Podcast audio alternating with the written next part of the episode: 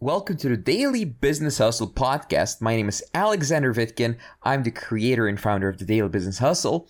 On this podcast, I share with you my top unbiased business advice, sales advice, and I talk to the world's top experts in their fields related to business. Everyone on social media is saying they're making a million dollars and they're traveling the world. They're like these successful entrepreneurs who run this amazing passive income business. However, do people walk the walk? Now, in reality, when you travel and you meet these people, usually they're staying in a hostel and they can't afford to go on to have sushi with you for $20. Why is that? It's because it's very easy to look good on Instagram. It's very easy to look good on Facebook. You know, you control, it's a controlled environment. You can show exactly what you want people to see and hide all the hard work, hide all the stuff that actually gets you some of the results that you're getting. So, me and my friends and mastermind members, we actually do travel the world and we meet some of these guys and the actual entrepreneurs, the actual business owners who have made it. They're very rare and far in between. So my mentor, he's actually caught me talking the big talk once. He's like, "Oh, oh, so you're so successful now, aren't you, Alex? So how much money are you going to contribute to my charity next month?" And I told him, and he's like, "Oh, that that's cute. Yeah, it's it's nice. It's nice. It's very yeah, it's cute that you can do that." But see, because he's on a different level, he's ahead of me. So whatever I'm doing, it's peanuts compared to what he's doing. And when you're traveling and you're meeting a lot of people, this is actually quite common. You see people talking and talking and talking, but when it comes to action, it's it's really lacking. People are lacking in action and they're trying to make up for it by talking the big talk on Instagram and on Facebook and showing the expensive Rolexes and so on and expensive holidays on their social media. So does this mean there's actually not that many successful entrepreneurs? No, there are. I, I, assure you, there are actually a lot of really successful people in their 20s, in their 30s, in their 40s, and so on. However, the actual successful business owners, they're not showing off their wealth as much. They're kind of just running their business. They keep most of their wealth in the business. It's invested, it's not liquid. They're not spending it on stuff that doesn't provide a return on investment.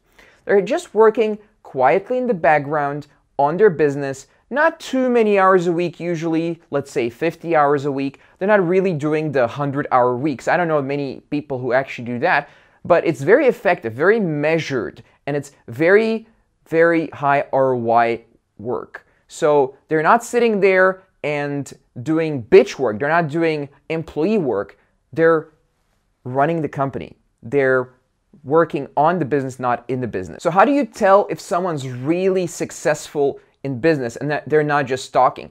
Well, in my experience, you'll hear about them, not from them. If you hear from someone, well, I'm so rich and I made so much money this year, look at my Rolex. Most likely, that guy is not as successful as he claims. Whereas the guys who you hear about, and they're not really like promoting it, those guys are much more likely to be legitimate. So be very careful. Like if you're on social media, question things a little bit. I'm not saying be super critical and not believe anyone, but just be aware that it's very easy to look more successful than you are. It's very easy to show just like the two days out of the week where you're spending money and doing cool shit, and the other five days you're actually doing the real work. So the guys who are showing you, oh, well, you know, I actually do the real work, and the guys who are actually doing it, and you meet them in real life and they're like, you know, they're actually working and uh, people talk about them. Yeah, that guy, he, that guy is successful.